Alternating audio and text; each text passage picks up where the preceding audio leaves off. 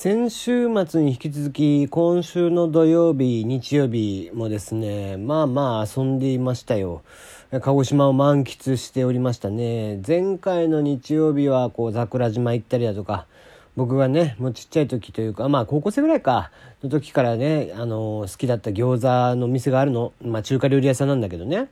でそこ食べ行ったりだとかさ。で今週は今週でまた同級生のやつらと遊んでてえー、僕が卒業した小学校中学校を見に行ってみたりもう鹿児島の再開発でいろんなこう生まれた生まれて育った家の近辺とかはすごい変わっているんだけどそんなところをね車でドライブしながら、えー、ついでに鹿児島の隠れた名家である、えー、ジャンボ餅といってね、えー、焼いたお餅をちょっとあったかい状態でみたらしにつけてそれをこう竹串2本でねもこう刺してえー、刺さった状態で持ってきてくれる。それが14個ぐらい一口サイズのね、えー、ぐらいの一皿みたいなのをジャンボ餅っていうのが売ってたりするんだけど、えー、それを食べにですねもう146年、えー、鹿児島でやっていらっしゃる、えー、平田屋さんという非常に鹿児島では有名なお店に行ってきまして食べてでそのまま墓参り行ってとかしてたりね。昨日鹿児島なんか最初からもう午前中はですねものすごい大雨で台風の影響だったんだけどね。えー、ものすごい大雨でですね。でそんな中、えー、集合し車で拾ってもらってで雨に濡れながら学校の写真とか撮って。で、えー、ジャンボ餅食べてる間には雨が止んでさあ雨上がりのね桜島がまた綺麗で、えー、雲がかかっていてですね非常に良かったですね。でまあ墓参りも本当に数十十何年ぶりぐらいにしましてうん、非常に満足いく、えー、土日を2週連続で過ごさせていただきました。まあ、そのおかげというか、そのせいでと言いますか、えー、ラジオトークはちょっとお休みをさせていただいておりましたけどもね、えー、そして充実した日々を送っていた中ですね、えー、東大の准教授であられます大沢翔平さんという方がまた炎上してますね、これ。うん、えー、今回は一体何で延長してるかというと、この方、AI とかをね、えー、特任准教授という形で、まあ、期間限定とかでね、えー、講座をされてらっしゃる、えー、方なんですけども、まあ、AI の会社、株式会社デイジーかな、えー、っていう会社をやってらっしゃいますと。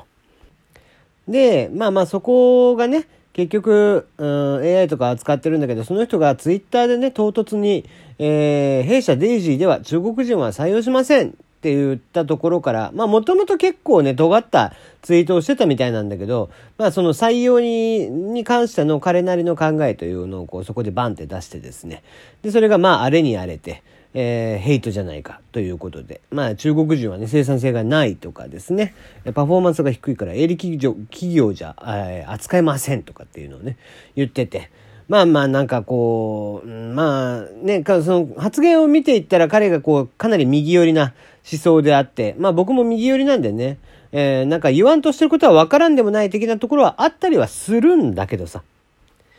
まあだから僕もね、その韓国政府とか中国政府とかっていうのは別に好きではない嫌いですよ。全然嫌いだし、えー、断交しても韓国に関してはいいんじゃないかとか思ってるけど、でもそこに住んでいる人たちを嫌いっていうのとはまたちょっと違うかなとは思うのね。それはこうやっぱりその国の制度があって、こう文化があって、そして教育があったり歴史があったりとかした上で、えー、双方がお互いの国に対してどう思っているかみたいなことだったりとかするから一概にそこの住んでる人たちじゃみんな嫌いっていうのとはまたちょっと筋が違うわけなんですよ。もちろん文化の違いとかはあってねマナーとかっていうのは違ったりとかもするけど、えー、根本的に人と人ですからね。うん、だからこそやっぱりうん、本来であればね、その、えー、共産主義っていうのは僕は全然賛成はできないし、やっぱり民主主義がいいと思ってるからね、えー、今回の台湾に関しても非常に、えー、8割ですか、ね、えー、430議席中388議席とか取ったんだっけ、えー、それぐらい取ってましたけどもね、えー、そんな形で民主主義が後押しされているというのは非常にいいことだなとかって、いろいろそういうニュースも見たりはしてるんだけど、ただね、その、人そのものをじゃあ嫌いになるかって言ったら決してそうではないと僕は思っているわけですね。ただまあ、それも結局人それぞれなんですよ、そんなものは。うん、人によってはね、中国の方、韓国の方大好きっていう方もいらっしゃるでしょう。ね、えー、逆に嫌いっていう人もいるし、なんとも思わないっていう人もいるし、ね、中国政府、韓国政府に対してもやっぱり同じように思っていて、もちろんそれが、えー、韓国に中国とかだけじゃなくてヨーロッパ、アメリカ、アフリカ、インドとかね、いろんな国、オーストラリアとかいろいろありますが、えー、そういう国に対していろいろ思うことがあったりとかするっていうのは、まあどの国でもそうだとは思うわけだよね。うん。で、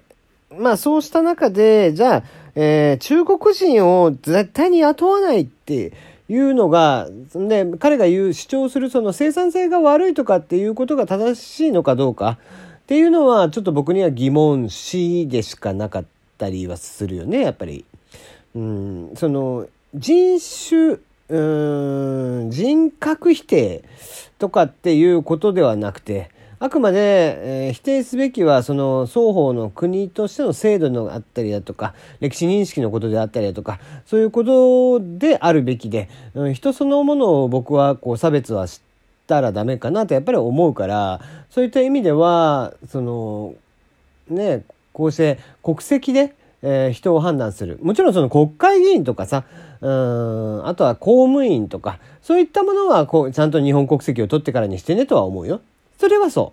う。うん。それは日本のために頑張ってくれるっていうふうにしてる人たちに関しては、やっぱり日本国籍であってしかるべきだと思ってるから、だから公務員に関してはやっぱり、えー、外国人の方の採用っていうのは俺はやめた方がいいと思うし、外国人参政権に関しても反対なんだよね。選挙もそう。うんえー、選挙権っていうのも持つべきではないと。あくまで、えー、日本のことは日本で決めましょうっていうのが僕のスタンスなんでね。うん、それはそれとしてあるんだけど、ただそのこと職業ということに関して、まあまあ、えー、いろんな企業があって、いろんな採用の基準というものがある中で、もちろん中国人だから採用しない、韓国人だから採用しない、うん、もっと言えば、うん、アメリカ人だから採用しない、外国人そのものを採用しないとかっていうのももしかしたらあるのかもしれないし、うん、そういったところもいっぱいあるのかもしれない。犯罪者はじゃあ、えー、採用しないとかね、いろんなことがあるでしょう。で、そうした中で、まあいろんな基準があってしかるべきなんですよ。そんなものは会社、いろんな千差万別10万社以上あるわけですから、日本には。えー、そうした中で、まあ様々な、うん、国のね、えー、ことの考え方っていうのがやっぱりあってそして同じように企業も同じような採用スタンスというのがいろいろある中で、えー、そういう、えー、決して人種差別ではなくてねえー、人種、まあ僕からすれば人種差別じゃないと思うんだけど、まあご本人はもしかしたら人種差別の気持ちありありでやってるかもしれんけどさ。うん、そういうので採用基準っていうのが、あながち、まあね、もちろん言葉の壁なんかもあるからさ、うん、じゃあまあそれが間違ってるかって言ったら決してそうではないかなとは思うわけ。ただ、えー、それがね、その中国人が生産性が低いとかっていうことはまたちょっと違うのかなと思うんだよ。だってもうこれだけ中国が台頭してきている中で、うん、AI に関してもよっぽど中国の方が進んでいたりだとか、画像認識とか動画認識、うん、ね、ディープラーニング系もすごく中国が今進んでいる。むしろ日本の方が10年遅れてるわけですよね。えー、まあ10年は極端な話だかもしれないけど、5年ぐらいはやっぱり遅れてる気がするの。もはやね。で、そうした中で、まあじゃあ生産性が悪いかって言ったら決してそうではないとは思うし、うん、やっぱりちょっと、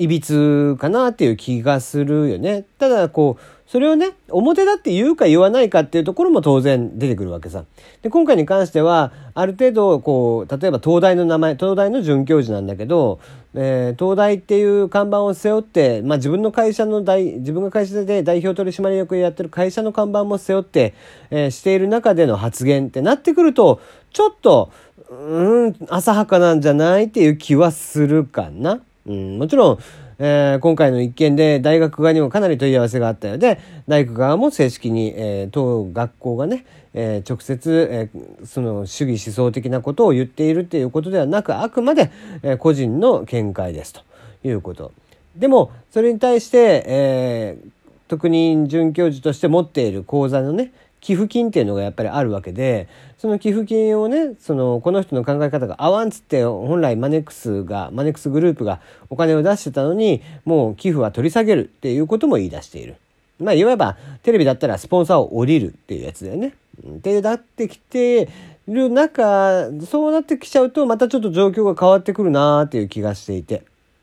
うん、やっぱり、えー、責任ある立場ですよ。えー、経営者とか、うん、大学の先生とかっていうのはね、経営もう完全に社会的な責任もある、えもちろん一人一人あるんだけど、まあ、その責任感も非常に大きいわけですよね。えー、まあそんなにスタートアップですから人数が多い会社でもないでしょうけども、えー、僕も名前を知ってるか知ってないかぐらいなんでね、えー、そんな会社ではあるけど、まあとはいえ従業員とかもいてってしてる中で、うん、そういう人たちはちょっとねこう罰が悪いなっていう気がするんじゃない？うん、例えばねこう AI とかでじゃあ今後この会社に任せようって思ってたところがもしあったとして今現在もしかしたら検討している会社があったとしてでもこの人がこういうことを言ったからといって、えー、取引をしなくなってしまうみたいなことが起こりうるわけですよね。うん、会社としてそんなとこと付き合ってると周りから見ても、えー、差別的な会社なんだっていうふうに思われてしまうから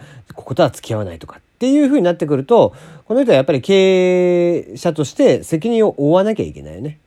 うん、だからやっぱり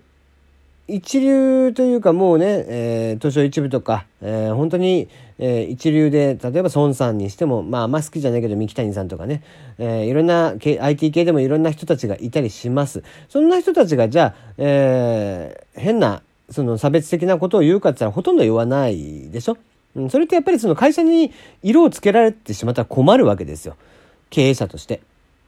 でそれをこの人は自分から色をつけに行っているっていうのは果たしてそれが会社にとってプラスになるのかって言ったら僕はプラスになる要素なんて1ミリもないんじゃないかなって思うわけ。うん、この人がどう思おうがこの人自身のかあの、ね、勝手なんだけれどもただ従業員を雇って会社を大きくしていきたいと思っている中で、えー、そして自分たちが社会的ミッションとして AI をもっと広げていきたいと思っている中でこういう発言を繰り返すというのはあまり経営者としてよろしくないんじゃないかなと個人的には思っていたりしますがあなたはいかがでしょう？